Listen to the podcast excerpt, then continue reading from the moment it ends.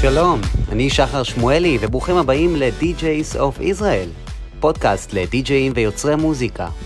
בכל פרק אני מארח יוצרים, אמנים ואנשי מפתח בתעשייה שיספקו לכם סיפורים מעוררי השראה, כלים, ידע וניסיון, והכל בשביל שתוכלו ללמוד דברים חדשים מהאנשים שבאמת שווה ללמוד מהם. אז בואו נתחיל. ברוכים הבאים חברים, אז אנחנו ככה מתחילים את הפרק שלנו עם אלכס קריסטל מקריסטל לייק. היום, תודה רבה קודם כל לכל מי שהצטרף אלינו, אני באמת מעריך את זה, אני יכול לומר שאני רואה שהקהילה שלנו גדלה באמת לממדים מאוד יפים, בימים האחרונים אני ממשיך לקבל הודעות מאנשים ששואלים איפה ההרצאה שלנו, מה עם ההרצאה השבועית, אז אני חייב לומר ששבוע שעבר היה לנו איזה בלטם, שהגעתי קצת לא טוב, אז אנחנו דילגנו, והיום אנחנו ממשיכים את המסורת שלנו. אני שמח מאוד שאתם איתנו, ואתם מוזמנים גם להזמין את החברים שלכם. הודעה שקיבלתי מנלי, אני יוצר ומנגן בארץ ובעולם כבר 7 שנים, ולא ראיתי או שמעתי על אף אחד שלוקח את היוזמות שאתה לוקח, ומוציא אותם לפועל בצורה כל כך מלומדת לכדי דיוק. משבח אותך פעם נוספת על הנגשת המידע מהאנשים בטופ של התעשייה, אל תוך הבית והאולפן של היוצרים המתחילים, שמחפשים את הדרך שלהם. אני למדתי ממך המון, כתבתי לעצמי המון הערות חשובות ברמת המודעות והמוזיקליות. אז תודה רבה באמת נלי תוסיקה אני חושב, על ההודעה החמה הזאת, אני מאוד מעריך את זה, ובאמת ממש כיף לקבל את ההודעות שלכם, אני יכול לומר שאני באמת עושה את זה ממקום של אהבה, ואני נהנה כל פעם מחדש, אז באמת בואו נתחיל. היום אנחנו עם אורח שהוא באמת, אני מאוד מעריך את מה שהם עושים, הם עושים משהו שהוא מאוד שונה מהמיינסטרים. אפשר לומר שקריסטל לייק זה הרכב שמשנה את חוקי המשחק פה, ואני רואה באמת בשנים האחרונות את הגדילה ואת את השינוי שהסצנה מקבלת עם הכניסה של הארטסטייל לישראל. אם זה התחיל בפסטיבל Life in Color, שהיה לנו את Headhunterz שניגן שם, שגם שם קריסטל לייק ניגנו. אני חושב שבאמת הדבר הזה הוא מאוד עוצמתי, ואפשר גם לראות את זה, אני גם דיברתי על זה בוובינרים הקודמים שלי, שבכל הפסטיבלים פתאום רואים שיש גם במות הארטסטייל, וגם הארטסטייל נכנס לבמה המרכזית, ובעיניי זה משהו מאוד מיוחד. אז קריסטל לייק, מי שלא מכיר, זה הרכב שקיים כבר 20 שנה, אוקיי? הם ניגנו בבמות של פסטיבלים ענקיים בעולם, כמו דפקון 1, הם ניגנו במיסטרילנד, שזה אחד הפסטיבלים היפים באמסטרדם, בלייף אין קולו ועוד אירועי ענק. היום הם עם 400,000 האזנות חודשיות בספוטיפיי, אני יכול לומר שהרכב הזה גם ניגן אצלנו באירועים שלנו, והאנרגיה שיש בקהל כשמתנגנת מוזיקת הארטסטייל, זה משהו שאי אפשר להסביר אותו במילים, חייב לחוות את זה ולנסות את זה פעם אחת. משהו קטן שאני אגיד, שהיה לי אירוע עם קון בדיוק לפני 2 שהרבה אנשים אמרו, מה, זה יותר מדי קשוח, אני לא בטוח שאני אוהב את המוזיקה הזאת. אמרתי להם, תסמכו עליי, אם אתם אוהבים אותי, אם אתם סומכים עליי, תבואו פעם אחת ותנסו. ואני זוכר שיש איזו בחורה בשם מלי שאמרה לי, שחר, תקשיב, אתה לא מבין איזה מטורף החוויה הזאת הייתה.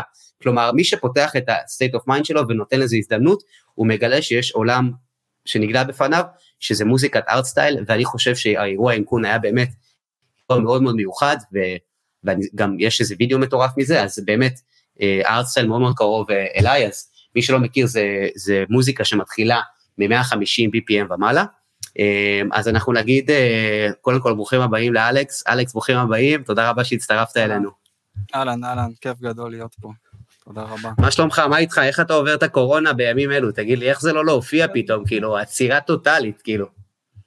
תראה, קודם כל במקרה חינותי פה, קורונה, גדול, מי שלא רואה הוא מחזיק בקבוק קורונה.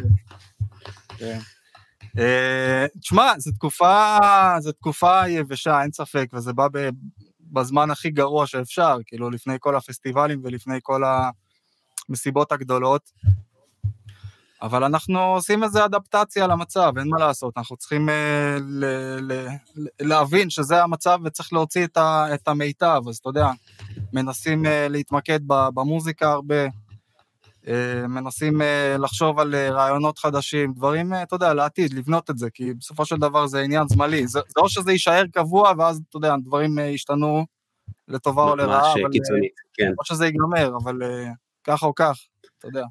איך אתה מתמודד, איך אתה לוקח את זה למקומות טובים, אפשר לומר, אתה יודע, בתור בן אדם שרגיל להופיע בחול, בארץ, בהופעות, ואיך אתה בעצם מגיב לדבר כזה בתור מוזיקאי, ולוקח את זה למקום חיובי? האמת, תראה, קודם כל, הדבר הראשון שעשיתי זה כשהבנתי שהולך להיות סגר, עוד לפני שכל זה התחיל בעצם, אני כבר היה לי מן הרגשה שהולך להיות פה איזה משהו מאוד מגעיל, אז שיפצתי קצת את האולפן הביתי שלי, כאילו לא היה לי שם, לא היה לי כלום, היה לי מחשב מאוד בסיסי, באתי, התקנתי שם קיובייס, אתה יודע, שמתי קצת אקוסטיקה, רמקולים, דברים בסבבה, לא להשתגע, אבל אתה יודע שאפשר יהיה לעבוד מהבית, וזה בעצם מאוד עזר לי, כי בזמן שאנשים מאוד, אתה יודע, התייבשו ולא ידעו מה לעשות עם עצמם, אני כבר הייתי מוכן עם זה, וישבתי בבית בכיף, ועבדתי על רעיונות חדשים שאנחנו עכשיו מסיימים אותם, יחד עם פול. מעולה, מעולה, אני יודע שהרבה מההופעות שלכם זה באסיה, ואני מניח שאתם הרגשתם את זה כבר בינואר, אתה יודע, ינואר, דצמבר, שזה מתחיל להגיע, הגל הזה, אז אני מניח שבאמת אתה היית יכול להכין את עצמך, כמו שאתה אומר, ולראות את זה מגיע, אז יפה מאוד שלקחת את זה למקום החיובי, אני בכוונה שואל את השאלה הזאת, כי באמת מעניין אותי לראות, כל אחד מתמודד עם הסיטואציה המוזרה הזאת שנחתה עלינו, אני חושב שפעם בחיים שלנו, אולי אנחנו מתמודדים עם דבר כזה, אז קודם כל אני אגיד תודה רבה שהצטרפת, אני מעריך את זה שנותן מהצד שלך, אנחנו היום, אני רוצה ככה שקודם כל נדבר על מה אנחנו נדבר היום, אנחנו, כמו בכל פעם, אנחנו נדבר על באמת תחילת הדרך, איך בכלל ההרכב, אתה ופול, בניתם את ההרכב הזה, מאיפה התשוקה הזאת, איך גיליתם שזה מה שאתם אוהבים, איך באמת בניתם את הקריירה שלכם, ואצלכם במקרה שלכם זה מעניין, כי ההרכב הזה קיים כבר 20 שנה, וזה יחזיק מעמד, וזה עדיין באמת נותן בראש, אז זה באמת מעניין לשמוע את זה, והעצמתים שהיו לכם בדרך, ואיך באמת היו לכם את המקפצות האלו, פתאום להופיע, פתאום להוציא להיט שהיה בכל הארץ, אני זוכר בתור ילד, הייתי שומע את זה בטירוף, ואנחנו נדבר גם על טעויות, על דברים שלדעתך, לא יודע אם הייתי קורא לזה טעויות, הייתי יותר אומר תובנות, דברים שאתה לדעתך צריך לשים לב אליהם בתור מפיקים, אנשים שמתחילים בתחילת דרכם, מפיקים מוזיקליים, די-ג'יים שצריכים לשים לב למה שהם עושים, אנחנו כמובן ניתן את התכלס שלך, ובסוף נשאיר זמן לשאלות, אם יש לכם שאלות אתם מוזמנים לרשום אותם בתגובות, אנחנו בסוף גם נגיע לשאלות ונעשה סקור למעלה ונגיע באמת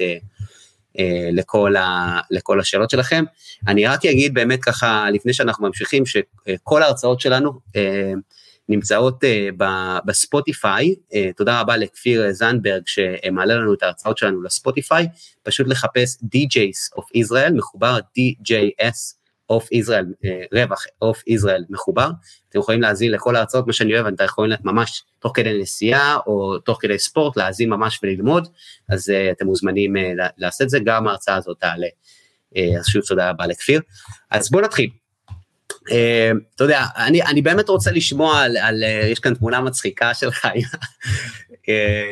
חבל על הזמן, מהנאורים, אני לא יודע, בין כמה היית בתמונה, זו שפות תמונה חבל על הזמן. נראה לי מ-2005 כזה, 6. לפי הקומפקטים אפשר להבין, זה CDJ100, מי שמבין מבין, נראה לי יש אנשים שבכלל נולדו אחרי שהדברים האלה מתו כבר. מצחיק. תגיד, אז קודם כל, תספר לי איך בכלל הכניסה שלך הגיעה לעולמות המוזיקה, כאילו, אני זוכר שאתה אמרת לי שאנחנו מדברים לפני שנות ה-2000 קודם כל, נכון? זה היה לפני שנות ה-2000. כן, זה היה בסוף ה-90s כזה. תשמע, קודם כל, אני אתחיל מהבסיס של הבסיס פה, זה בעצם המערכת יחסים שלי עם פול. אנחנו היינו חברים הרבה לפני שבכלל התחלנו לעשות מוזיקה ביחד.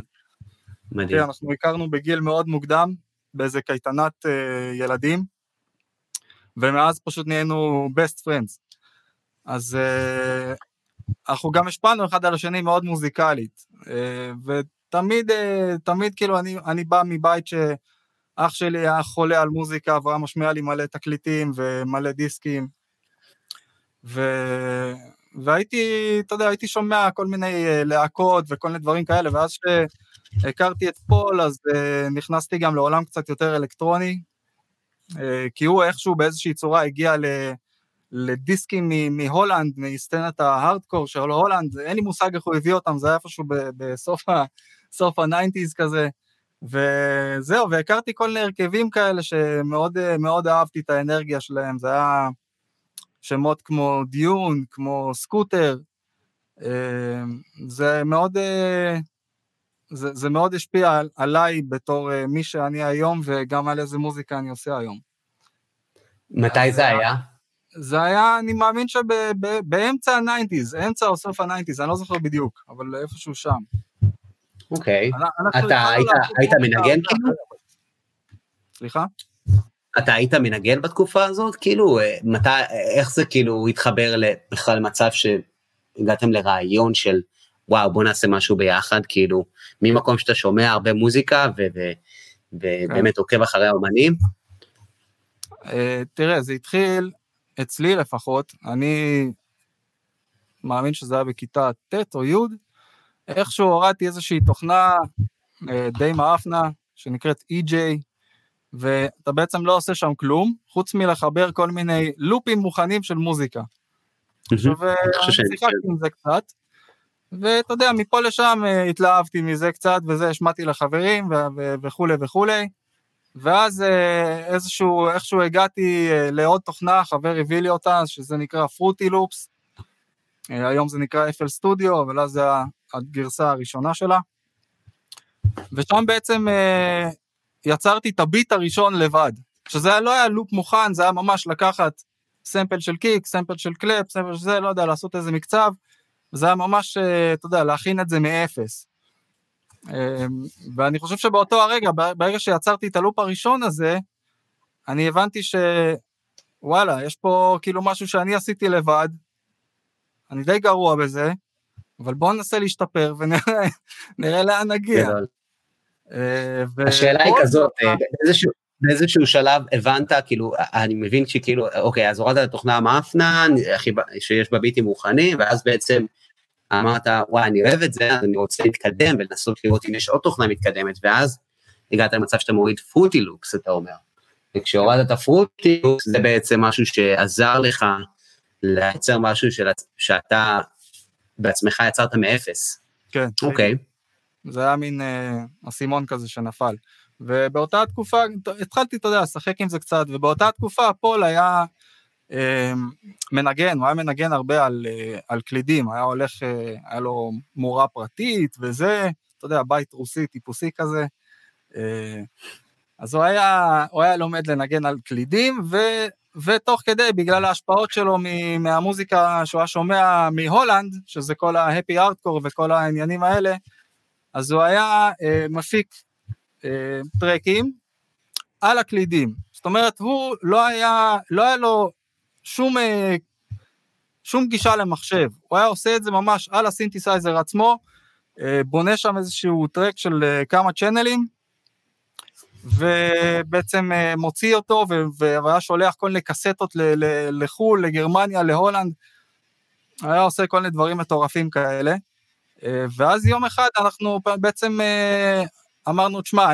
אני מתעסק פה עם הסופטוור, אני מפיק הרבה בפרוטי לופס הזה, אני עושה את הביטים, אתה יודע לנגן, אבל אין לך את הסופטוור, בוא נחבר כוחות, בוא כל אחד יתרום את שלו, תן לי את המלודיות שאתה עושה, ובוא אני ירוס לך אותם במחשב. ומשם זה בעצם התחיל, כל הרעיון הזה.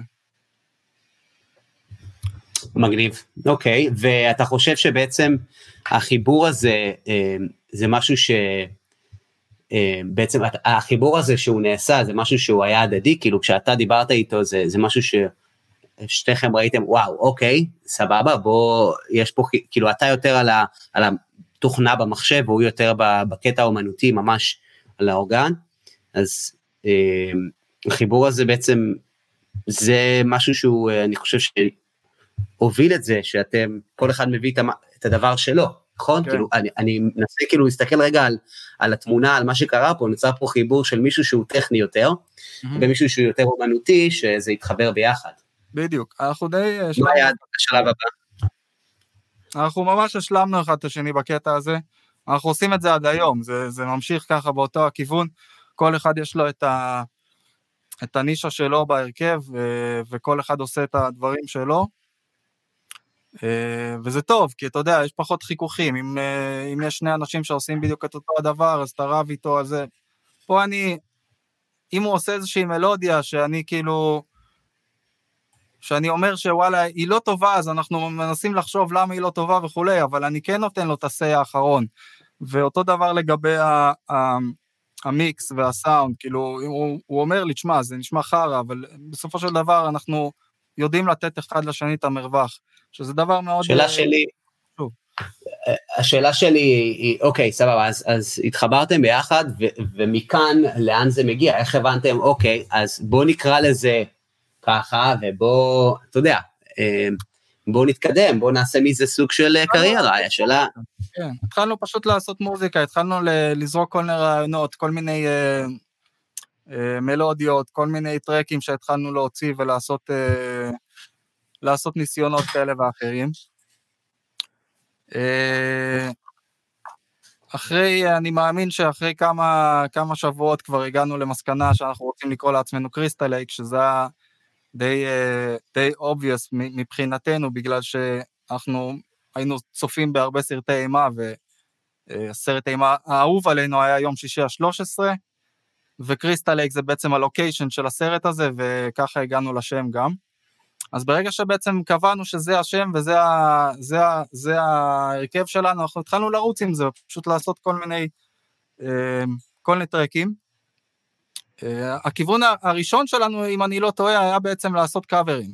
זה היה קאברים לכל מיני שירים, כל מיני מלודיות מוכרות. זה היה אפילו, היה מלודיות לכל מיני שירים של ג'ורג' מייקל, זה היה כל מיני שירים רוסים שהיינו עושים להם קאברים, פשוט גונבים את המלודיה ועושים את זה אלקטרוני. מפה לשם יצרנו מין איזשהו כיוון כזה לעצמנו, והתחלנו להופיע קצת במועדונים מקומיים. בירושלים. אני רוצה שנייה להבין, אז בעצם שהתחלתם בהתחלה, אנחנו מדברים על איזה שנה? אנחנו התחלנו ב-99.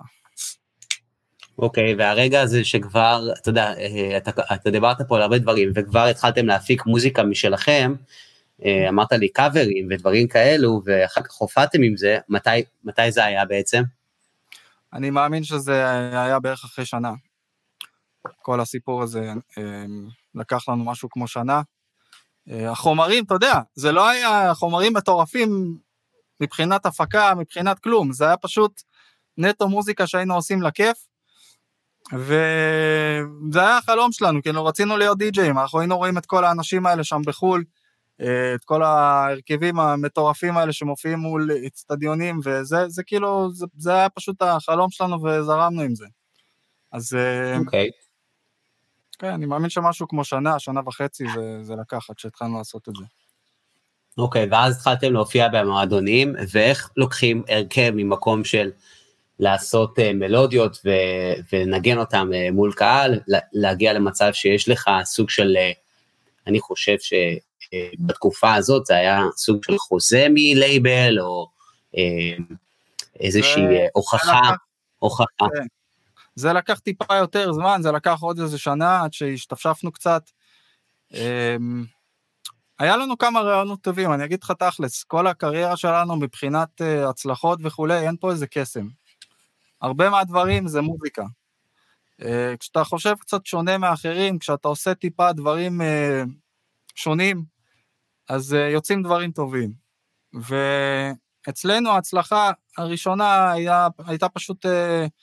איזשהו טרק שהפקנו ב-2001 נראה לי, הוא נקרא Darkness, או Deep Rising, היה לו שני שמות, והקטע הזה יצא בפונוקול, הוא הוכתם שם בגלל שאנחנו שלחנו קצת דמוים לרדיו, ואלעד עמדי מ-101 FM מאוד אהב את הקטע הזה, הוא העביר אותו לפונוקול, משם זה התגלגל, חתמנו על חוזה, וזה יצא באיזה קומפיליישן בניו יורק, של ה-Warp Brothers. זה בעצם היה הריליס הראשון שלנו גם בחול. עכשיו, כל זה קורה, מי שמאזין לנו עכשיו, שיבין פחות או יותר את העולמות שזה קרה בהם, זה היה קורה בתקופה שלפני שהיה לנו Spotify, אם חלמנו בכלל, היה לנו קאזה, גם זה לפני זה לדעתי. אנחנו מדברים על תקופות שהן קלטות או דיסקים, נכון? כן, לפני הקורונה. מתי זה היה? זה היה ב-2002, אם אני לא טועה. 2002. הדברים שהיינו עושים כדי להחתים את המוזיקה שלנו, הם היו מפגרים לגמרי, כאילו לתקופה ההיא זה היה must, לא היה דרך אחרת לעשות, אבל אנחנו היינו פאקינג לוקחים אוטובוסים לכל חור בארץ, היינו בודקים כתובות של לייבלים, כאילו אם זה היה הליקון, פונוקול ו-NMC אם אני לא טועה, זה השלושה הגדולים שהיו בישראל, שהיו מתעסקים במוזיקה אלקטרונית, אז היינו דגים את הכתובת שלהם, לא יודע אם אפילו זה היה מהאינטרנט, אני לא יודע מאיפה היינו מביאים את הדברים האלה, מביאים את הכתובת, נוסעים לשם עם אוטובוס, מירושלים עד למרכז הארץ, אוטובוסים, לא זוכר כבר איזה מסלולים מפגרים היינו עושים שם, הולכים בחום, עם איזה קלטת או דיסק, ופשוט דופקים בדלת ואומרים שלום, אנחנו קריסטל לייק, הנה קחו, תשמעו את הקטעים שלנו. זה היה ממש, אתה יודע, אולד סקול כזה. זה כבר מחבר אותנו באמת לאיך בניתם את הקריירה והתמתים שהיו לכם, אתה יודע, בקריירה, אז כן הייתי רוצה, אתה יודע, לדבר על זה, אתה יודע, בתחילת הדרך לכל אומן יש מישהו, או אתה יודע, אם זה מגיע מהמשפחה, או שזה מגיע מהשראה ענקית, או מישהו שדוחף אותם סוג של מאחורה, או מישהו שנותן להם השראה, נותן להם דרייב. אתם, היה לך באמת, או לפה, איזה מישהו ש... אתם יכולים להצביע לה ולהגיד, אוקיי, לא היה מורה דרך שלנו? לא היה לנו מורה דרך. לא היה לנו מורה דרך, כי היינו בסיטואציה די מוזרה. אנחנו היינו ילדים בישראל, בלי אינטרנט, או עם אינטרנט, אבל מאוד בסיסי, אתה יודע, לא כמו היום,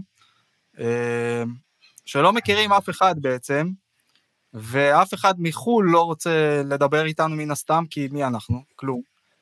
אז בעצם היינו, אתה יודע, נאלצנו די ללמד את עצמנו ולנסות בעצמנו להשיג דברים. זה היה הרבה יותר קשה ממה שזה היום, בוא נגיד ככה, מהבחינה הזאת. מבחינת, אז אתה יודע, אומנם מורה דרך לא היה, אבל היה לנו הרבה השראה, שזה נראה לי לא פחות חשוב.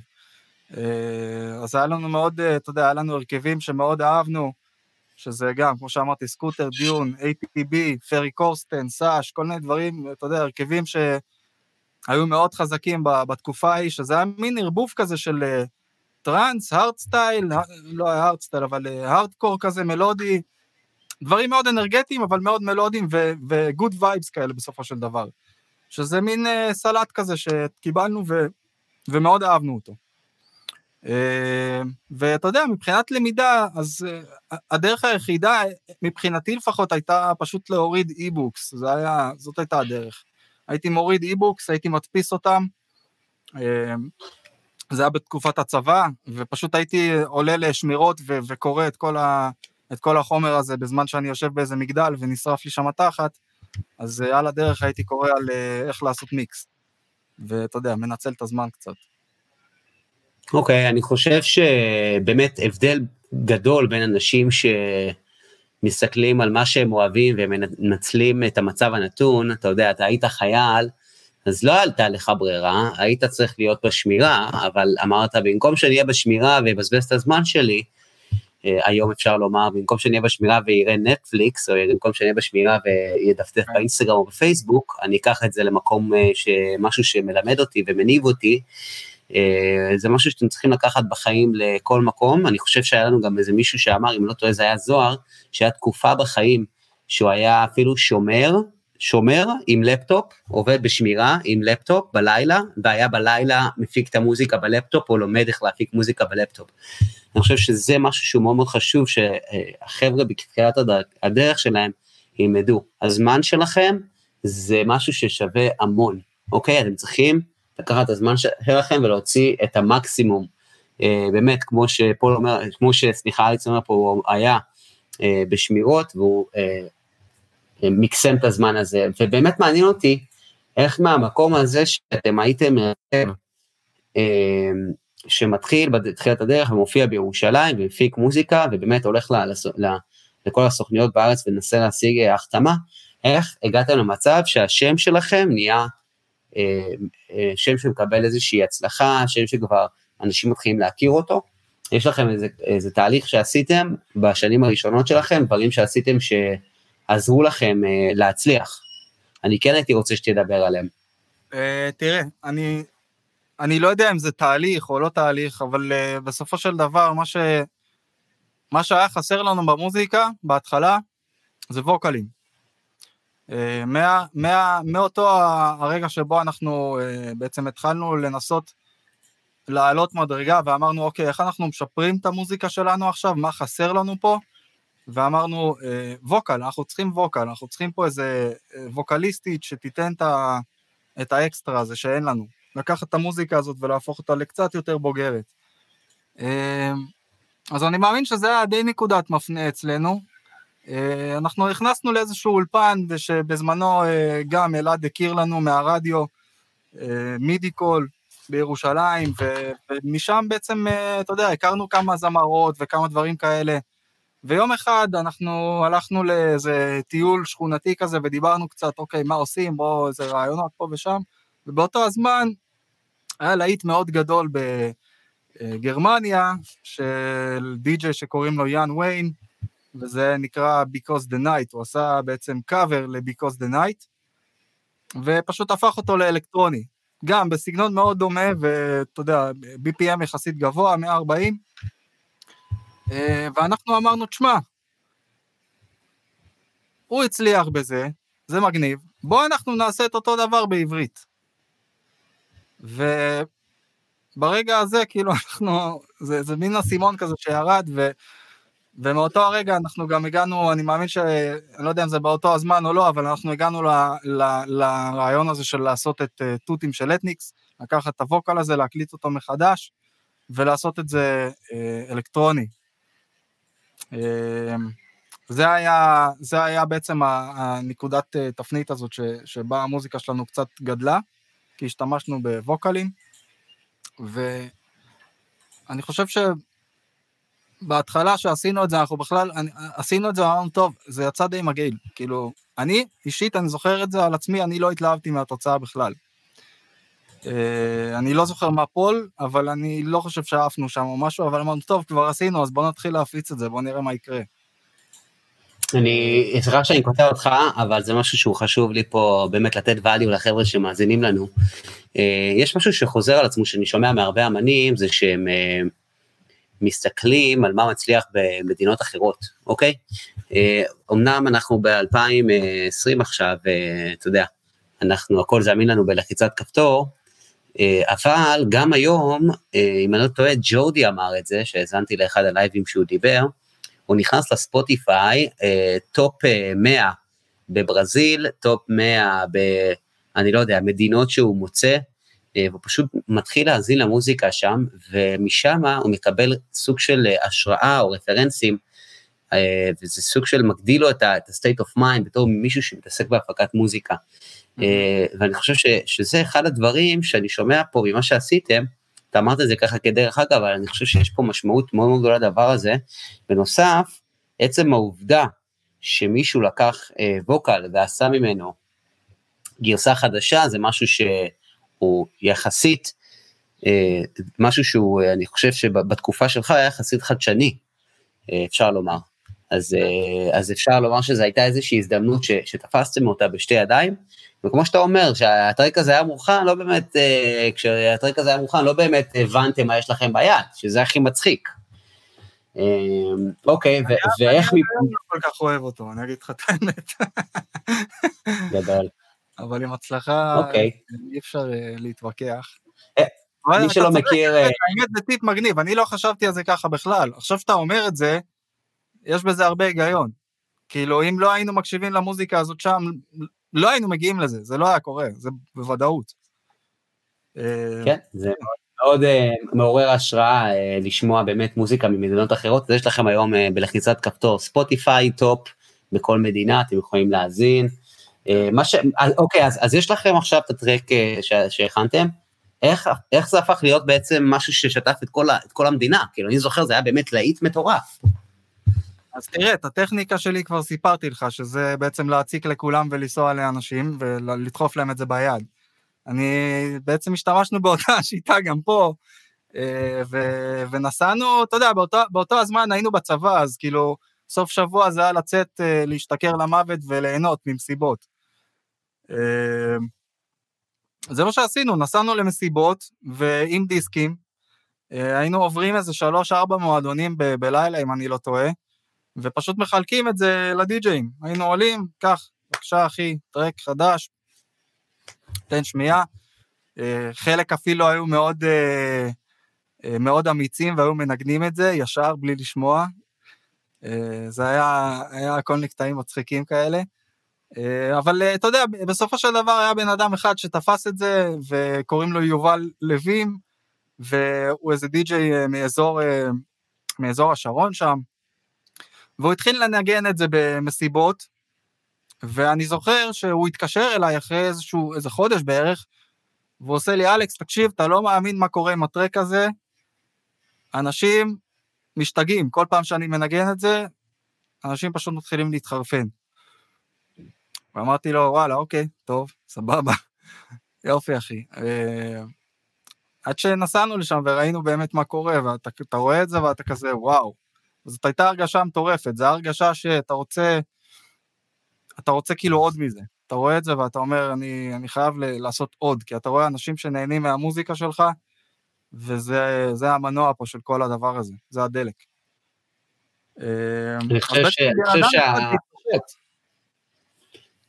אני חושב שבאמת הרגעים האלו, שאתה מגיע לרחבה ואתה רואה את הקהל, אף על המוזיקה שלך, הם שווים את כל מה שאתה עושה באולפן, ובשביל זה באמת הרבה אנשים מחכים לרגע הזה, אז הרגע הזה יגיע, רק תמשיכו להתמיד. אוקיי, אני באמת מעניין אותי לשמוע, אם היה לכם איזה שהם, אם לא טועה, אתה אמרת לי סוג של ישיבה שהייתם עושים, כאילו כל פעם כדי להבין, אוקיי, מה אנחנו עושים עכשיו, מה הדבר הבא שאנחנו עושים, כאילו, התנהלתם כמו עסק לכל דבר בעצם.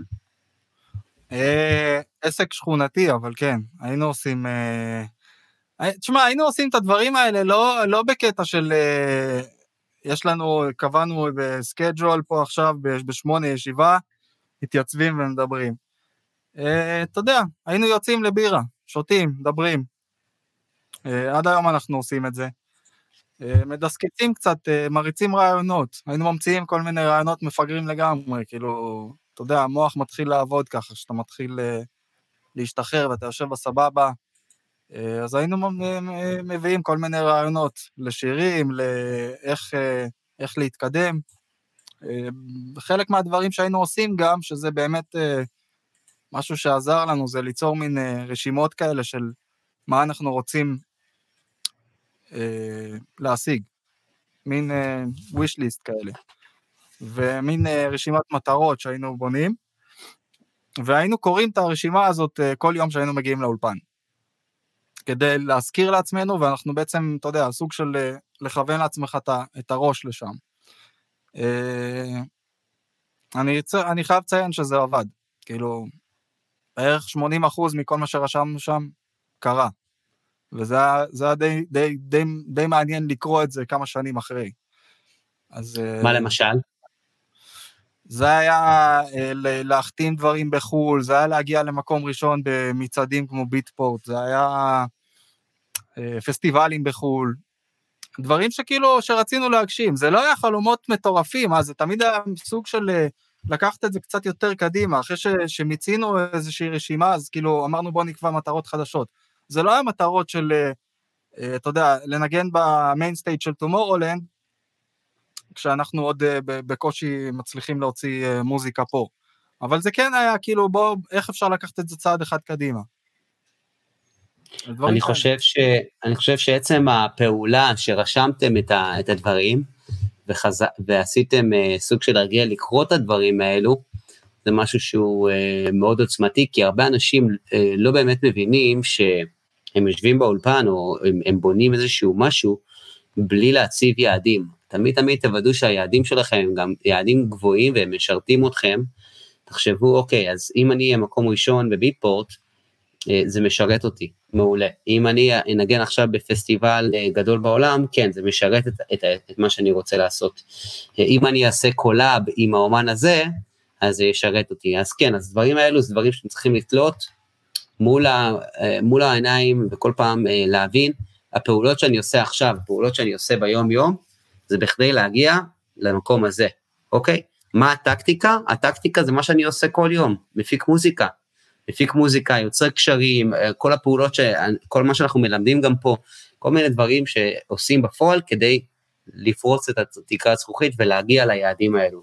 כן, התקרה הזכוכית מאוד, זה משהו שמאוד, היה מאוד חשוב לנו לעבור אותה, היה שם, יש לך כמה תקרות כאלה, בוא נגיד ככה, זה לא אחת, אנחנו, באחת מהישיבות צוות האלה, שהיינו פשוט דופקים שם בירות וזורקים שטויות לאוויר, אנחנו החלטנו לעשות תוכנית יוטיוב שלנו, שבה אנחנו פשוט עושים מין מצעד כזה של הטרקים שאנחנו הכי אהבנו בשבוע האחרון.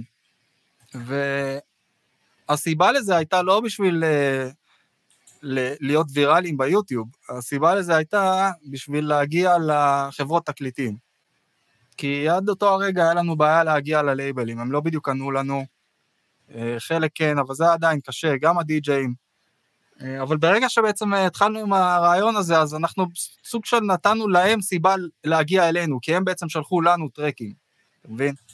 ואותו דבר גם עם הפודקאסט שעשינו אחרי זה, שהתחלנו לעשות מיקסים חודשיים, זה היה נקרא קריסטל ניישן, היינו רוצים, כל חודש היינו עושים את הפודקאסט הזה, זה היה נחמד, גם אתה יודע שאין לך, היום בעולם הסושיאל מדיה, לא תמיד יש לך תוכן, אז כשאתה מייצר לעצמך משהו קבוע, זה אחלה הדרך להישאר רלוונטי, למרות שלא תמיד יש לך איזה טרק חדש, ולא תמיד יש לך משהו חדש להגיד, אבל אם יש לך תוכנית קבועה, אז אחלה דבר שאתה יכול לתת למעריצים שלך, ועדיין להישאר בתודעה, אז דברים כאלה.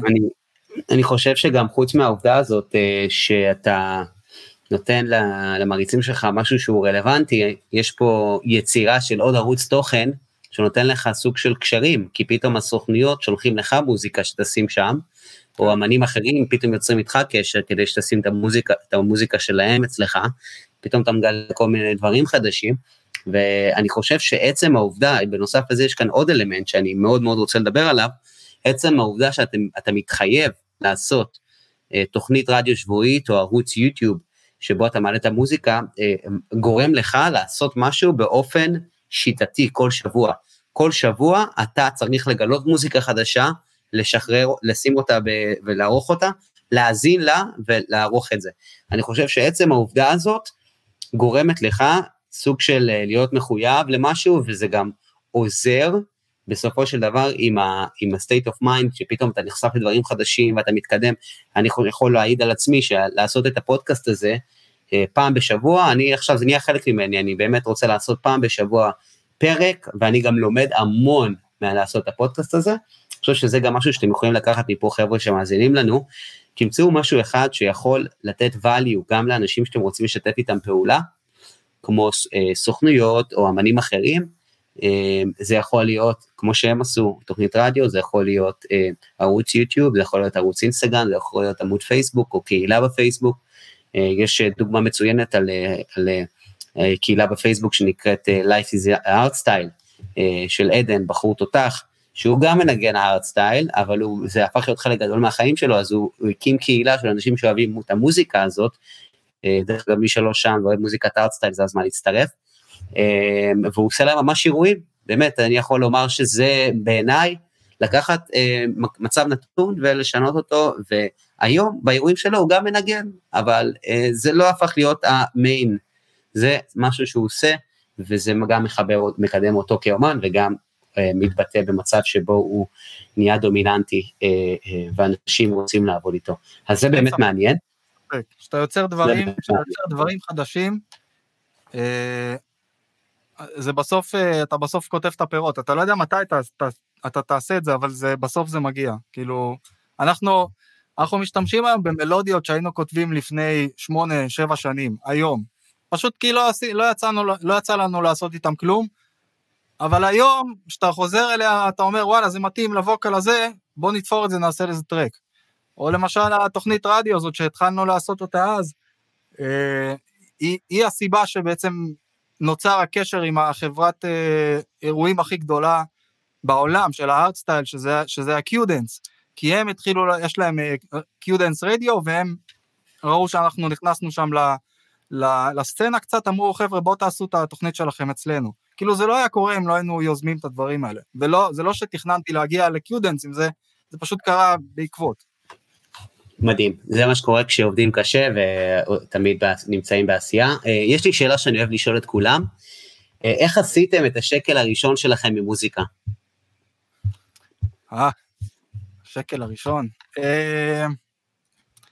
תשמע, היינו, כמו שאמרתי, היינו עושים כל מיני גרסאות כאלה, אינסטרומנטליות לשירים מוכרים, בסוף שנות ה-90 או תחילת ה-2000, אני לא זוכר,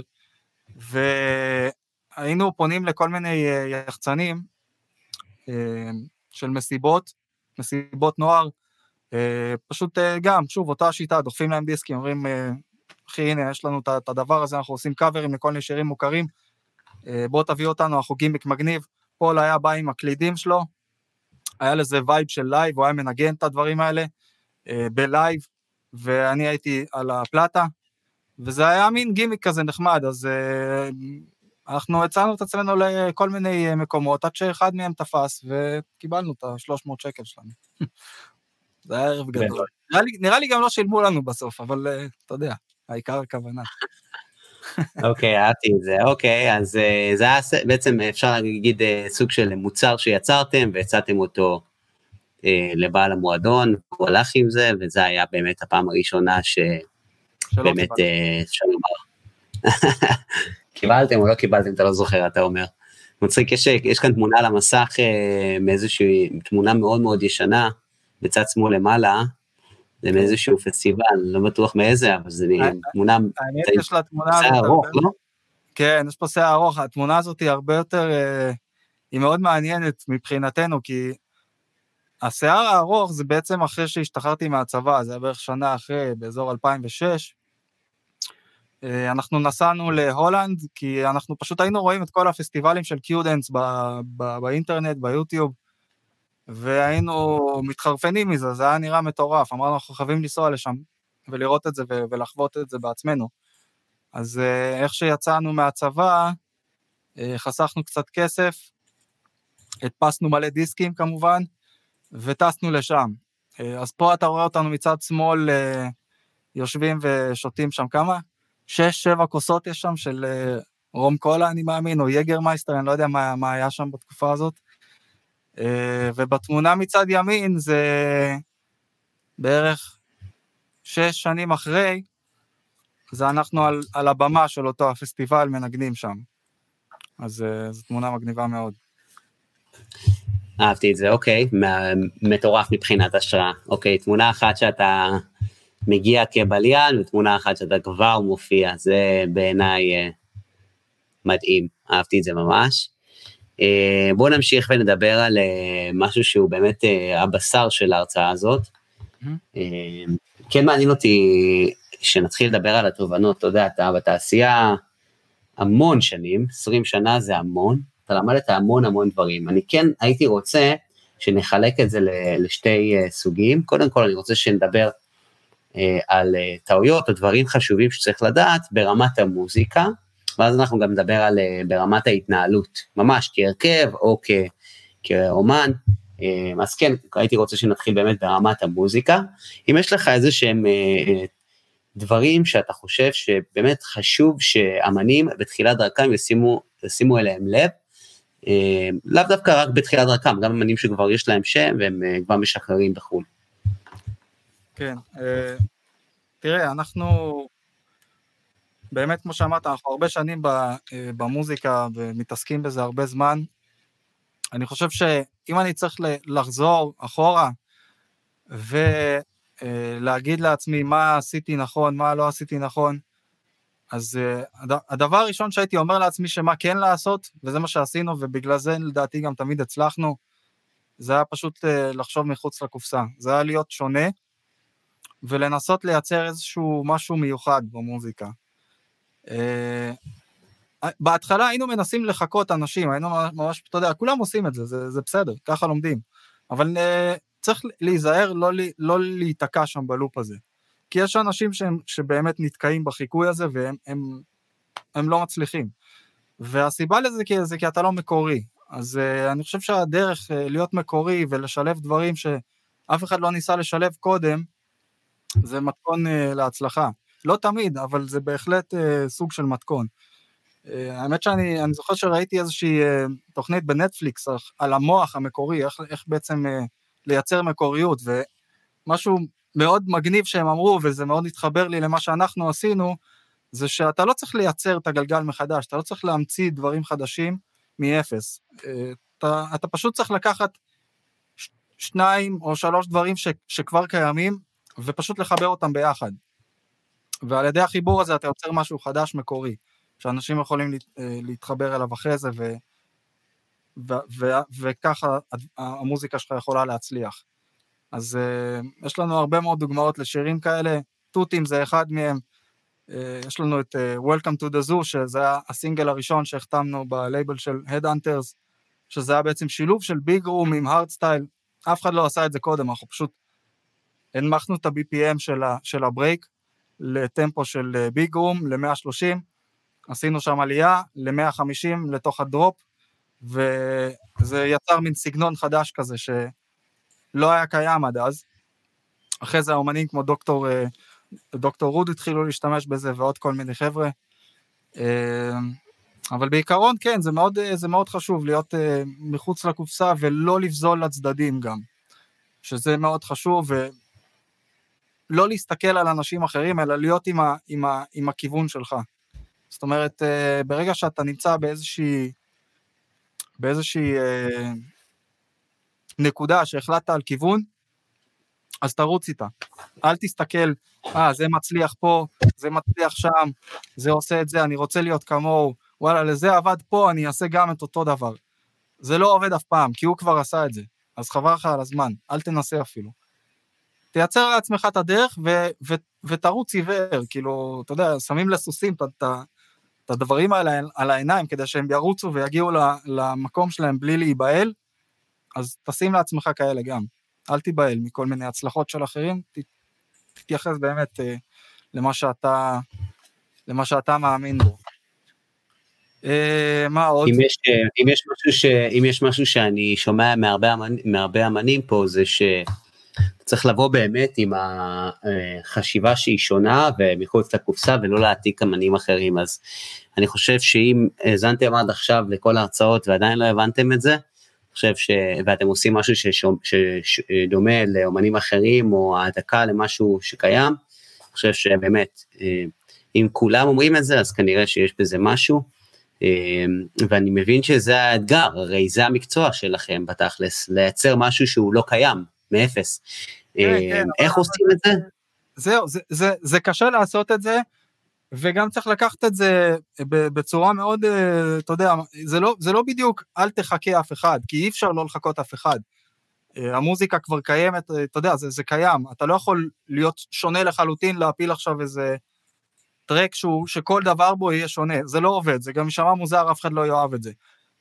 אבל אם אתה רואה שאתה נמצא באיזשהו לופ, שאתה מחכה אנשים ואתה רק מסתכל עליהם, ואתה מכניס את הטרק של הבן אדם לקיובייס, ואתה לא משחרר אותו עד שאתה לא מגיע לאותו הדבר, ודרך אגב, אתם אף פעם לא תגיעו לאותו דבר, אז כנראה אתה באיזשהו מקום שאתה צריך קצת לשחרר, ולתת לעצמך, לתת את מה שאתה. אתה יכול לקחת השראות מאנשים אחרים, אתה יכול לקחת רעיונות מאנשים אחרים, אנחנו עושים את זה תמיד, אבל אל תנסה להיות אחד לאחד, די-ג'יי כזה או די-ג'יי כזה, זה לא עובד. אוקיי, אני כן הייתי רוצה שתדבר על, אם אני לא טועה, הייתי רוצה שתדבר על רמיקסים, שזה משהו שאני חושב שעזר גם לכם המון, בעצם את המשמעות של לעשות את זה לאמנים שהם צעירים. כן, לגמרי, רמיקסים, ובעיקרון זה נקרא בוטלגים, כי זה לא רמיקס רשמי, זה משהו שמאוד עוזר, זה עזר לנו אז, טוטים זה בוטלג לכל דבר, לא קיבלנו לזה שום אישור, אחרי זה היה זה כמה דברים שקיבלנו, אבל זה לא, בהתחלה זה לא היה כלום, לא היה לזה שום דבר. בוטלגים ורמקסים זה אחלה דרך גם ללמוד הפקה עם ווקלים, כי אתם יכולים להביא הקפלות ולהפיק אותם, וגם זו דרך מצוינת להגיע לאותם האומנים שעשו את הרימיקס שלך, זאת אומרת, יש לך דרך מאוד קלה לעשות עכשיו רימיקס למישהו שהוציא איזשהו טרק, ולשלוח לו אותו. עכשיו, אם הוא אהב את הרימיקס שלך, ובאמת עשית עבודה טובה, אז אתה הרווחת מכל הכיוונים, כי יכול להיות שהוא יוציא את זה באופן רשמי, יכול להיות הוא ינגן אותו באיזשהו פסטיבל, ויכול להיות שסתם תצבור קצת, אתה יודע, עוד כמה קשרים. וכמובן, גם הרימיקסים האלה זה ריליסים חינמים, אז אתה יכול, אתה יודע, לצבור מעריצים חדשים. אתה יכול לפתוח חשבונות, איך זה נקרא, טונדן, אם אני לא טועה, שבהם אנשים... טונדן. הם מחויבים להוריד את המוזיקה שלך, ואז הם חייבים לעשות לך פולו בספוטיפיי, או לייק בפייסבוק, כל הדברים כאלה. בקיצור, דברים חינמים, אנשים אוהבים מאוד דברים חינמים, בוטלגים ורימיקסים, אחלה דרך. להגיע אליהם. רגע, אני רק אגיד באמת למי שלא מכיר, יש כלי שנקרא ToneDen, זה ToneDen.io, זה ממשק שהוא עולה כסף, והוא מאפשר לך להתנות הורדה של טרק, באמצעות זה שאנשים יעשו לך follow, הייתי נזהר עם זה, ועושה את זה רק באמת לטרקים שאתם יודעים שיש עליהם הרבה ביקוש, מעולה, אחלה. גם אני איתך. לא תמיד צריך לבקש תמורה, אפשר גם לתת בחינם, צודק. עוד דברים שאני זוכר שאני יכול להגיד שבעצם יכולים לעזור פה, זה לחשוב על איזה סאונד מייצג אותך בתור בן אדם, וזה נקודה שלנו לקח הרבה מאוד שנים להגיע אליה, שזה מצחיק, כי אנחנו התחלנו בה, אבל... עשינו מין סיבוב כזה מסביב לכל מה שאפשר, וחזרנו לאותה נקודת ההתחלה, כי הבנו שזה מה שאנחנו, אבל זה לוקח זמן, וצריך להבין את זה.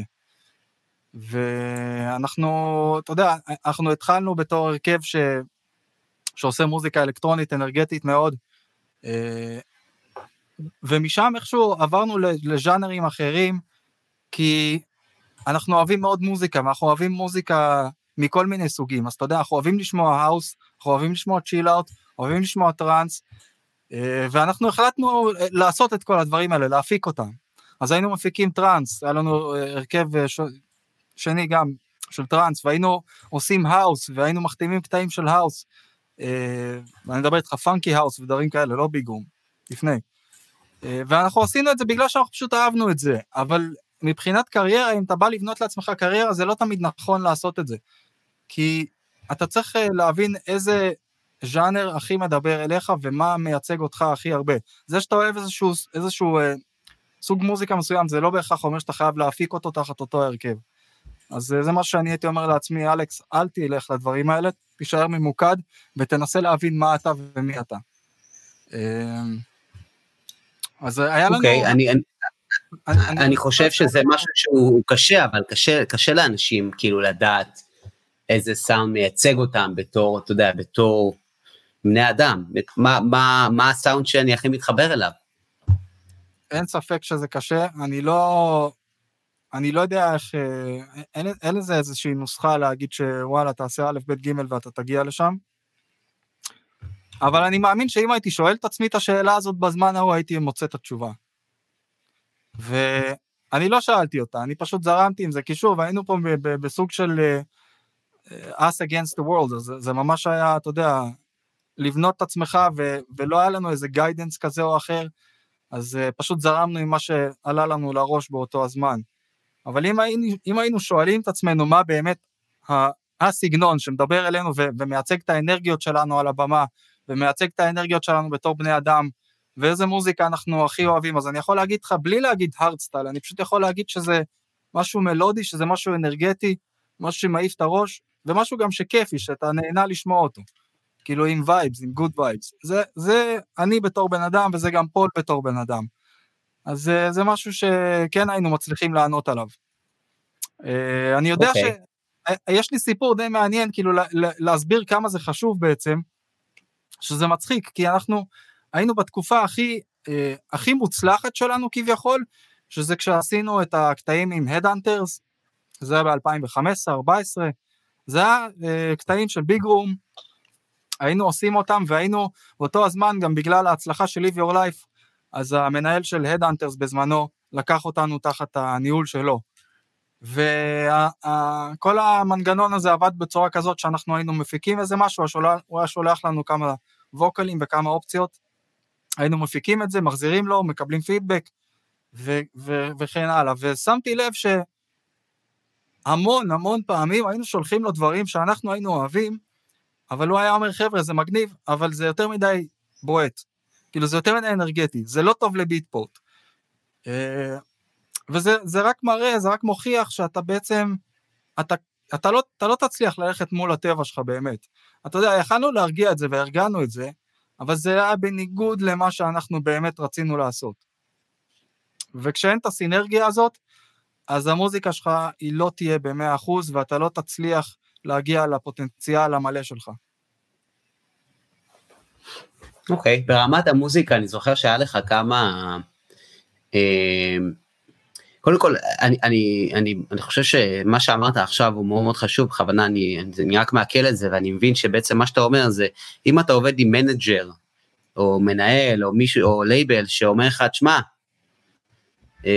זה לא טוב, בגלל שזה לא מתאים לשוק הזה, או בגלל תירוצים כאלו ואחרים, יכול להיות שהוא צודק, אבל יכול להיות גם שזה לא המקום שלך, כי אם זה מה שאתה אוהב, ואתה מרגיש שהמוזיקה זה, ואתה מרגיש טוב עם זה, וכמובן אתה לא עיוור, אתה שולח את זה לאנשים סביבך, ואומרים לך, תקשיב, זה טוב. אז אני חושב שצריך באמת להיות עם יד על הדופק, ולהבין את הדברים האלו, וזה באמת מעניין, כי אני שמעתי את זה לדעתי מאוד מישהו, אני לא זוכר בדיוק ממי, כי אני בכן שמעתי את זה מאוד מישהו. לגבי ספוטיפיי, אני חושב שדווקא זה משהו שהוא סופר רלוונטי היום ל-2020, כולם בספוטיפיי, איך ברמת המוזיקה מתנהלים בספוטיפיי? שמע, קודם כל ספוטיפיי זה כלי מעולה עכשיו, אתה יודע, היום זה הדרך היחידה לעשות בעצם כסף מהמוזיקה, חוץ מגיגים. זה החנויות בעצם, הביטפורט זה מת, אתה יכול להגיע שם למקום ראשון מיליון פעם, זה נחמד מאוד, זה קצת, זה עוזר לקידום, אבל זה לא באמת מכניס לך שום דבר. זה בעצם אומר שספוטיפיי זה המקום להיות בו היום. עכשיו אצלנו, אני אגיד לך מה היה הסיפור אצלנו, בתקופה שבה עשינו את Live Your Life, ואת כל הקטעים עם Headhunterz, אז היינו מאוד חזקים בספוטיפיי, הקטעים עבדו מאוד יפה שם, וזה משהו שאנחנו לקחנו לתשומת הלב, שבעצם הסגנון הזה שאנחנו עושים אותו, עובד שם. וכשהפסקנו לעשות את הביג רום ואת כל הדברים האלה, ועברנו בעצם לארטסטייל, שזה דרך אגב, אני חוזר למה שאמרתי קודם, הסיבה למעבר הזה, זה בגלל שלא הרגשנו את הסינרגיה הזאת. אז בעצם כשעברנו לארטסטייל, אנחנו חשבנו, אוקיי, אנחנו פה, עכשיו טוב לנו בספוטיפיי, עובד לנו יפה, המון צפיות, המון השמעות, אנחנו עוברים לז'אנר אחר, שהוא יותר כבד, זה 150 BPM, זה לא ספוטיפיי פרנדלי, אתה יודע, לא הדברים הכי, זה מה אנחנו עושים, ואנחנו פשוט החלטנו לא לעשות את מה שאנחנו מרגישים, וזהו. אנחנו החלטנו לעבוד עם הרגש, ולעשות את המוזיקה בצורה שאנחנו פשוט אוהבים אותה. עכשיו, אני חושב שזה משהו מאוד חשוב להסביר את זה, כי מוזיקה שהיא טובה, היא תצליח בספוטיפיי, ומוזיקה שהיא טובה, היא מוזיקה שבאה בצורה אותנטית, והאומן מביא שם את מה שהוא, שזה אני חוזר עוד פעם לנקודה ההתחלתית שלי. אני חושב שיש דברים בספוטיפיי שמאוד חשוב ליישם, שזה בעצם הוק, שאנחנו בעצם לוקחים איזשהו משהו שאנשים יכולים לזכור אותו, קטע מלודי או איזשהו ווקל שחוזר על עצמו, ובונים את השיר סביבו. יש עוד כל מיני דברים, כמו למשל לתפוס את האוזן מהרגע הראשון שבן אדם שומע את השיר. זאת אומרת, אתה נותן לו איזשהו ממתק כזה ישר על ההתחלה. כשאתה מסיים את הקטע שלך גם, אתה משאיר שם קצת טעם של עוד, אתה לא מסיים אותו בבום וקאט, אלא נגיד אתה חוזר להתחלה, ואז אתה חוזר שוב, הבן אדם רוצה לשמוע את השיר עוד הפעם. אז יש כל מיני טכניקות שאפשר ללמוד ולהבין איך עושים שירים שהם קצת יותר ספוטיפיי פרנדלי, מבלי להוריד מהאנרגיה של השיר, ועדיין להישאר נאמן לז'אנר, אפילו אם אתה עושה דברים כבדים כמו הארטסטייל. אוקיי. אני חושב שזה באמת מעניין, כאילו בפרקטיקה, אנחנו תכף נגיע לזה. עד עכשיו באמת דיברנו על ברמת המוזיקה. אני חושב שברמת ההתנהלות זה לא פחות חשוב, כי יש פה דברים שהרבה אנשים שמים את האנרגיה שלהם במאה דברים במקביל, או בכלל לא שמים אנרגיה במקומות הנכונים, וזה הרבה טעויות שאני ראיתי אצלי, שהרבה אמנים כאילו עושים דברים שלא מקדמים את עצמם, ואני חושב שברמת ההתנהלות זה לא פחות חשוב מברמת המוזיקה. כי המוזיקה יכולה להיות הכי מדהימה בעולם, אבל אם אתה לא מתנהל נכון, אז היא לא תצליח. ואני חושב שכן, אתם מתנהלים ברמה מאוד גבוהה, כי אני כן רואה את התוצאות. אם אני רואה שאתם מנגנים בפסטיבל Life in Color בישראל, שאני יודע ששוק בישראל זה שוק שהוא קטן, זה שוק שהוא קשה, אז זה אומר שאתם עושים משהו טוב. אז כן מעניין אותי שתיתן כמה מילים, אני רואה שאנחנו כבר שעה לייב, אבל עדיין יש לנו עוד 10 דקות, כמה מילים על באמת ברמת ההתנהלות, מבחינתך, דברים שהם באמת חשוב לעשות. אוקיי, זה דבר ראשון, אני חושב שכמו שאמרתי, להציב מטרות, זה משהו חשוב. צריך לדעת מה עושים מבחינת המטרות האלה. בדרך כלל מטרה של אומן מתחיל, זה תמיד היה להחתים את המוזיקה שלו, שזה אחלה דבר, וזה נכון, זה באמת הכיוון שצריך ללכת אליו, אבל צריך גם לדעת מה עושים אחרי שאתה מחתים את המוזיקה. זאת אומרת, אם קיבלת עכשיו איזשהו חוזה, אז מה עושים הלאה? אז אצלנו היה מין יופוריה כזאת, שהחתמנו איזשהו קטע ואמרנו, יאללה, זהו, עשינו את שלנו, זה כאילו, זה הולך להצליח, וטוב, בוא נמשיך הלאה, בוא נעשה עוד מוזיקה, ואתה יודע, ככה, התגלגלנו. עכשיו, אחרי כמה שנים שאתה נמצא בדבר הזה, אתה מתחיל להבין שכדי לעשות את זה בצורה הכי טובה, ולהוציא מהמוזיקה הזאת את המקסימום, אז צריך קצת יותר מזה. אז אני יכול להגיד שלמשל, אם אתה מחתים עכשיו בלייבל מסוים, אתה מחתים נגיד 4 קטעים, אז תבנה לקטעים האלה תוכנית. אז למשל, אתה יכול לקבוע תקציב לכל ריליס, שאתה מחליט, אני משקיע X כסף, בכל סינגל עכשיו, ומשם אתה מתקדם. אתה עושה בעצם מטרות חדשות, שאחרי שאתה בעצם מסיים עם התוכנית הזאת, אתה קובע מה אתה רוצה, לאן אתה רוצה להמשיך הלאה. איזה לייבלים, אתה רוצה להמשיך עם הלייבל הזה, אתה לא רוצה להמשיך עם הלייבל הזה, איזה מוזיקה אתה ממשיך לעשות.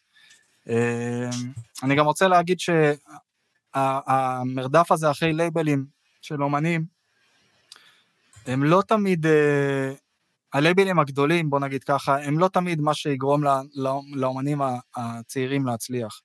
אז אני לא תמיד הייתי ממליץ לרדוף אחרי ספינינג רקורדס ישר, כי הלייבלים האלה הם מאוד, אתה יודע, יש להם שם גדול, וזה מאוד נחמד, אבל בפועל הם לא דואגים לך בתור אומן, אלא אם כן אתה איזה אומן בית שם, שגר מטר מהם, ופשוט יש לך איזה מנהל הולנדי שדואג לך.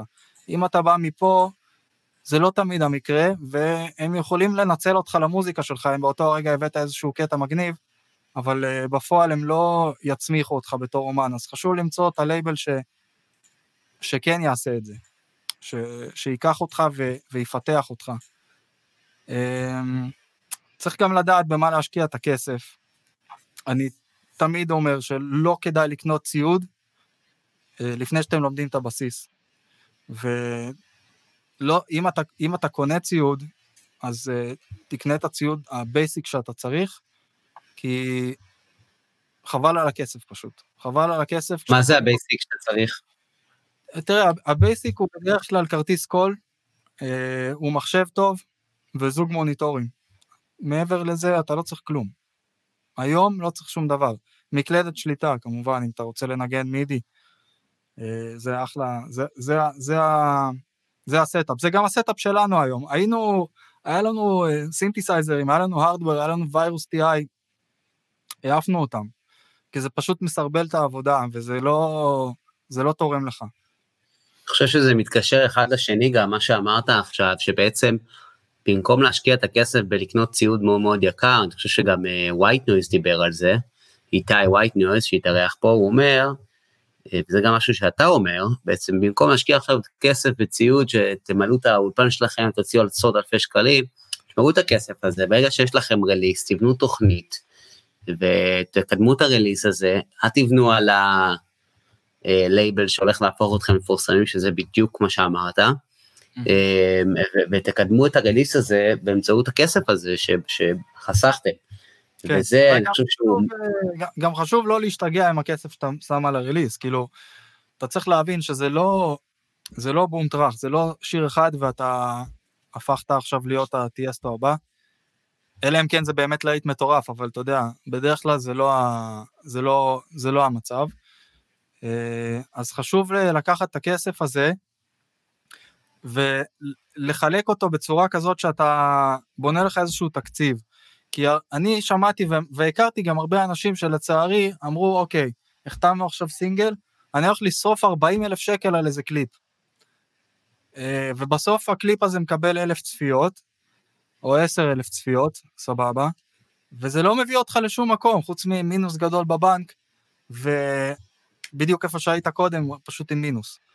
אז תבנו את עצמכם בצורה הנכונה, אל תמהרו לשרוף כסף, תשקיעו את הכסף הזה במקומות הנכונים.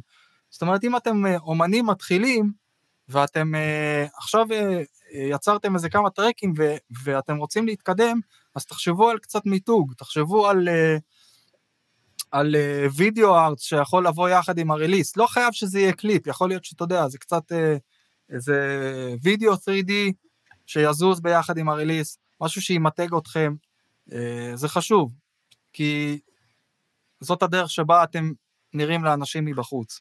אז גם כשאתם פונים ללייבל, כשאתם באים עם קצת מיתוג, אפילו לוגו נחמד, או אתה יודע, זה דף נחיתה כזה נחמד, שזה לא עולה כלום היום, אתה יכול לעשות את זה בכמה גרושים, אתה קונה לעצמך דומיין באיזה $20 וסגרת את הסיפור, אבל כשאתה פונה למישהו ויש לך בחתימת האתר שלך ויש את הלוגו שלך, אז אותו הלייבל שמקבל את הדמו, הוא יסתכל עליך בצורה שונה, אני מבטיח לך, אני מסתכל על זה גם בצורה שונה, אז אין סיבה שהם לא. אני מסכים, זה מעיד מאוד על מקצועיות, אז מקצועיות ומיתוג זה משהו שהוא מאוד חשוב, שבכדי, זה לא בשביל הקהל, הרבה פעמים זה יותר בשביל הלייבלים והסוכנים, שיראו אותך בצורה יותר מקצועית. אני מסכים, אני חושב שביקשנו לך לשלוח את הפרסקיט, באירועים שניגנתם אצלנו, אז באמת התרשמתי ממש לטובה מהפרסקיט, הפרסקיט מסודר, תמונות ברזולוציות גבוהה, והכל נראה מדהים, באמת, הגרפיקה שם ברמה מאוד גבוהה, באמת זה היה בעיניים מאוד מאוד מרשים לראות את זה. אם אתה אומר, אני מבסוט. אחלה, מעולה. אני זוכר גם שאם אני לא טועה, אתם דיברתם על שווקים ועל כנסים שאתם הולכים אליהם, אז אם אתה יכול לתת כמה מילים על זה? כן, זה יכול להתקשר גם בצורה יפה לכל העניין של הכסף ועל מה לשים אותו. תראה, יש היום כל שנה, יש את הכנס הזה באמסטרדם, ה-AD, אני בטוח שאנשים שמעו עליו, זה כנס שכל הדי-ג'ייז בעולם מגיעים לשם, כל החברות הפקה, הפסטיבלים, מגיעים כדי להתעדכן, לדבר, אתה יודע, קצת מינגלינג, וזה קורה כל שנה. עכשיו הדבר הזה יש הרבה אנשים שאומרים, הם חושבים שזה הפתרון שלהם לקריירה, ולפעמים זה כן ולפעמים זה לא, ופה מאוד חשוב לדבר על זה ולהסביר להם מתי זה צריך, מה הטיימינג הנכון לעשות את זה, כי אני הייתי שם כמה פעמים, והרבה פעמים אני פשוט פגשתי אנשים שהגיעו לשם, אמרו שלום, אני זה וזה, הנה כך תשמע את המוזיקה שלי, ואני שומע את זה, ואתה פשוט שומע שהבן אדם, לא יודע, אולי חצי שנה עושה את זה. אז כאילו אתה אומר, פאק, על מה שרפת עכשיו את כל האלפי שקלים האלה, ומלונות וטיסות, בשביל לבוא לפה ולמה? תשקיע את זה במוזיקה שלך, תשקיע קצת בציוד, תשקיע בזמן, במקום הנכון. אז צריך לדעת שכשאתה נוסע על הכנס הזה, אתה צריך לנסוע אליו מוכן, ואתה צריך לנסוע אליו כשיש לך כבר משהו ביד, שאתה מוכן למכור, שהמוצר שלך מוכן לקנייה, להחתמה, בוא נגיד ככה.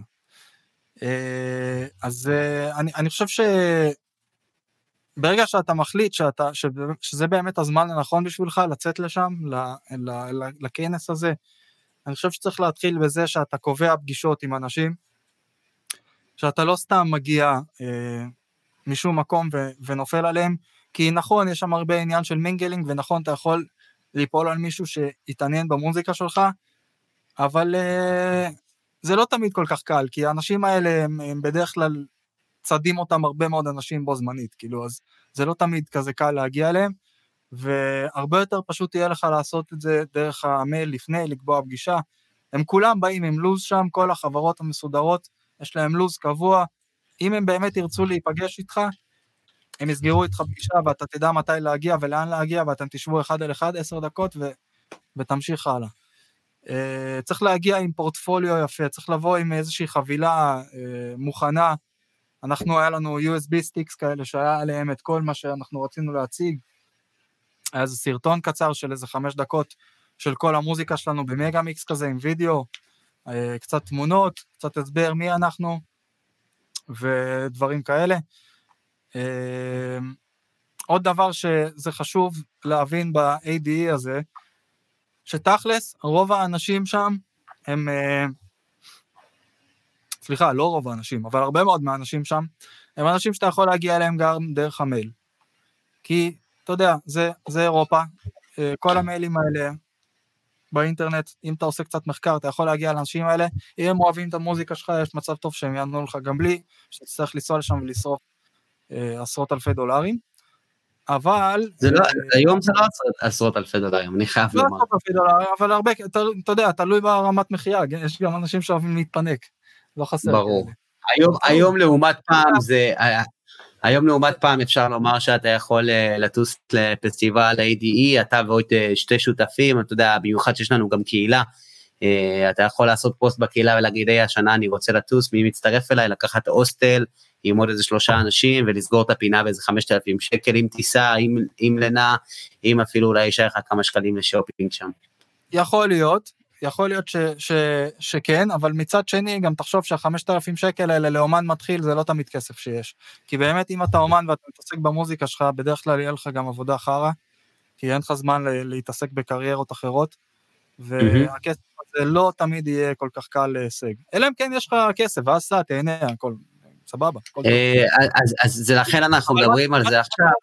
מה שרציתי להגיד זה שהאנשים האלה בעצם שאתה יכול להגיע אליהם, אתה יכול להגיע אליהם במייל, אבל האנשים שאתה לא יכול להגיע אליהם במייל, זה אסיה, זה כל האנשים מסין, זה כל האנשים מיפן, וכל השפטים האלה, שמאוד קשה להגיע אליהם, גם בגלל האתרים שלהם שכולם בסינית, וגם בגלל שהם לא אוהבים לענות למיילים, אבל אתה כן יכול לבוש אותם פנים מול פנים, להראות למי אתה, ומשם דברים יכולים להתגלגל. אני יכול לספר לך על עצמי, שהיה לנו כאילו, היה לנו איזושהי פגישה לפני 3 שנים, או 3.5, לא זוכר כמה, 4 שנים, עם איזה בחור מטייוואן, ששמע את המוזיקה שלנו, השמענו לו כמה קטעים, הוא שמע את זה, הוא אומר, לא, אנחנו לא בקטע של הארטסטייל, עכשיו זה מגניב מאוד, אבל אנחנו לא בקטע של הארטסטייל, ואמרתי לו, אוקיי, סבבה, אבל הנה, קח את זה שלנו, שלחנו לו איזה מייל, אחרי שאנחנו פגשנו אותו וחזרנו לארץ, וקיבלנו את אותה התשובה, ולפני 2 חודשים, לפני הקורונה, הוא נזכר להתקשר אלינו, והוא אומר, אלכס, תשמע, הדברים השתנו בשוק שלנו, בוא נעשה משהו, בוא נביא אותו. וזה מגניב, כי זה לא היה קורה, כאילו, אם לא הייתי טס לשם, ולא הייתי מדבר עם האנשים האלה, ואנחנו תרגטנו אותם ישירות, אני זוכר עוד אמרתי אז לפול, תשמע, יש פה את כל האסיות האלה, בוא ננסה לדבר איתם, במקום לרדוף פה אחרי כל מיני אנשים שגם ככה אנחנו יכולים איזה. אז זה עשה הרבה טוב. אני אוהב את זה, אני חושב שהתובנה הזאת מאוד מעניינת, שללכת דווקא למקומות האלו, שאתה דווקא, יש מצב שיהיה קשה להשיג את האנשים האלו, או שאולי לא הרבה פונים אליהם, כי הם מאסיה, זה מאוד מעניין, ואני חושב שגם העובדה שעשתה פולו-אפ, ושלחת לו מייל אחרי הפגישה, העידה מאוד על המקצועיות שלך, אני חושב שזה משהו שיכול להיות גם שהוביל לזה, כי זה ישב לו במייל, ואחר כך הוא עשה חיפוש במייל, והוא הגיע לך תוך שנייה. עושים כל פעם, אנחנו טסים, חוזרים, עושים את הפולו-אפס האלה. אני יכול להגיד לך עוד דבר, לגבי ה-ADE, שזה היה בעצם הדרך, אנחנו... החתימה שלנו בלייבל הנוכחי שאנחנו נמצאים בו ב-Dirty Works, זה בעצם קרה לא בזכות ה-ADE, אבל כן בעקבותיו. זה בעצם אנחנו הגענו לשם לאיזשהו כנס שהיה סביב Hardstyle בלבד, זה נקרא HT, הם עושים כנס לבד בתוך ה-ADE, ושם המליצו לנו ללכת לדבר עם ה-ANR של Dirty Works. עכשיו אנחנו באנו, ניסינו לתפוס אותו קצת, ניסינו לדבר איתו, לא הצלחנו, שלחנו לו מוזיקה, שלחנו לו, אתה יודע, שלחנו לו וואטסאפים וזה, הוא לא היה זמין, הוא לא ענה לנו, מפה לשם חזרנו הביתה, די מבואסים מכל הסיפור הזה, כי אנחנו היינו כאילו כמה מטרים ממנו, אבל פשוט לא הצלחנו לדבר עם הבן אדם, והתחלנו, אתה יודע, התחלנו לדבר איתו אחרי זה במיילים, וכולי וכולי, הוא אמר, תשמע, כרגע אין לי זמן, זה נמשך כמה חודשים טובים, עד שבסוף הוא החליט לשמוע את הקטעים, והוא פשוט אמר, יאללה, חבר'ה, בואו, אנחנו חותמים עכשיו על חוזה, תבואו אלינו, תהיו אומני בית, במיין לייבל, וזה מגניב. אבל זה לא קרה בזכות ה-AD, זה היה בגלל המיילים. אז כאילו, להבין את הפרופורציה פה, שזה נחמד, אבל זה לא תמיד הדרך היחידה לעשות את זה. אני חושב ששילוב של שניהם יהיה הדבר המקסימלי. אני כן הייתי אומר לחבר'ה פה שאיתנו, שאם אתם יודעים שאתם בונים קריירה במוזיקה אלקטרונית, אז אתם כן צריכים להיות ב-ADE, זה אומר שאתם צריכים לשים כסף בצד כל שנה, כל חודש, סליחה, מהמשכורת, להגיד אני שם 500 שקל בצד, לכתוב על הקופסה ADE, ולשים את ה-500 שקל בפנים, ולהגיד שמגיע התאריך, יש לי כסף לטיסה, יש לי כסף ללינה, ואני טס, וזה משהו שהוא חשוב, כי אתם משקיעים בעצמכם, ואני חושב שגם האווירה שם תיתן לכם המון השראה, האווירה שאתם הולכים ברחוב, ופתאום יכולים לפגוש שם, ככה את Headhunterz, או האמנים שאתם באמת מעריצים, ככה באלן, פתאום לראות אותם שותים בירה באיזה בר, האווירה שם ב-AD היא מאוד מאוד מיוחדת, אני כן הייתי ממליץ לאנשים שהם בתעשייה, שהם כבר מפיקים וכבר מחתימים מוזיקה, לטוס לשם, אני חושב שאחד הדברים, לעומת מה שאמרנו מקודם על הספוטיפיי, שיש לה המון יתרונות, אני חושב שאם אני לא טועה לך גם כמה דברים לומר על זה שספוטיפיי, אם אתה מצליח בספוטיפיי, זה לאו דווקא אומר הכל. כן, צריך לדעת, לקחת את זה בצורה מאוד, אתה יודע, להבין איפה אתה נמצא בעצם, וספוטיפיי זה סוג של תחנת רדיו, רק שההבדל בין תחנות רדיו לספוטיפיי זה ששם אין שדרים שמציגים אותך. אז אתה יכול בקלות ליפול פשוט בתוך איזשהו פלייליסט של מיליוני השמעות, ולהצליח בפלייליסט, אבל אף אחד לא באמת ידע מי אתה. אז כאילו צריך לדעת להסתכל על הספוטיפיי בתור כלי מעולה, שגם נותן לך כסף, וגם הוא נותן איזשהו כיוון להבין באיזה מדינות המוזיקה שלך עובדת, עם איזה קהל היא עובדת, אבל לא צריך לבנות רק על זה קריירה, אלא אם כן אתה מסוג האנשים האלה שזה מה שמעניין אותך. אני מכיר הרבה מאוד אנשים שהם פשוט מפיקים, הם לא רוצים לפתח את עצמם בתור אומנים, הם רוצים להוציא מוזיקה שמצליחה לעשות את הכסף שלהם, לחזור לאולפן, להמשיך עוד, ופשוט אוהבים לעשות מוזיקה, וזה אחלה, אבל השאלה זה מי אתה, כי אם אתה אומן, אז הספוטיפיי זה עוד משהו, זה לא הכל. אז צריך לקחת את זה בחשבון גם, אז לבנות עוד דברים מעבר לספוטיפיי. אני חושב שספוטיפיי זה בעצם, אפשר להסתכל על זה היום, שזה ערוץ שאין ספק שאתם חייבים להשקיע בו, זה כמו בעל עסק שלא יהיה לו אתר אינטרנט, או לא ימצאו עליו שום מידע באינטרנט, אתם חייבים, המוצר שלכם זה מוזיקה, וכולם נמצאים בספוטיפיי, זה במיוחד שהדבר הזה כרגע נמצא בגדילה גדולה, אז אתם חייבים להיות שם, ואין ספק שזה צריך לבוא אחד עם השני, כמו שאתה אומר, וחשוב מאוד לדעת שאם יש לכם הרבה קהל בספוטיפיי, כנראה גם שזה יוביל לזה שתוכלו למכור את עצמכם טוב יותר. זה לא אומר שאתם לא תצטרכים למכור את עצמכם, אתם תצטרכו, אבל פשוט יהיה לכם קל יותר, כי יש לכם הזנות בספוטיפיי, אז מן הסתם שזה משהו שאתם תציגו. מעולה. וכן, התכלס שלך, אני זוכר שהיה לך ככה שיעור התכלס, על כל מה שאמרנו, אם אתה יכול להגיד משפט אחד שאתה יכול לתת לאנשים שאיתנו עד עכשיו. תשמע, שורת תכלס פה זה פשוט להאמין בעצמך ולהבין מה אתה רוצה, ומה אתה, מי אתה, איזה מוזיקה אתה רוצה להוציא, ופשוט ללכת עם זה קדימה ולא להסתכל לצדדים, לא לבזול, פשוט ללכת קדימה ולהשיג את מה שאתה רוצה. זה הכל. אוקיי, מצוין.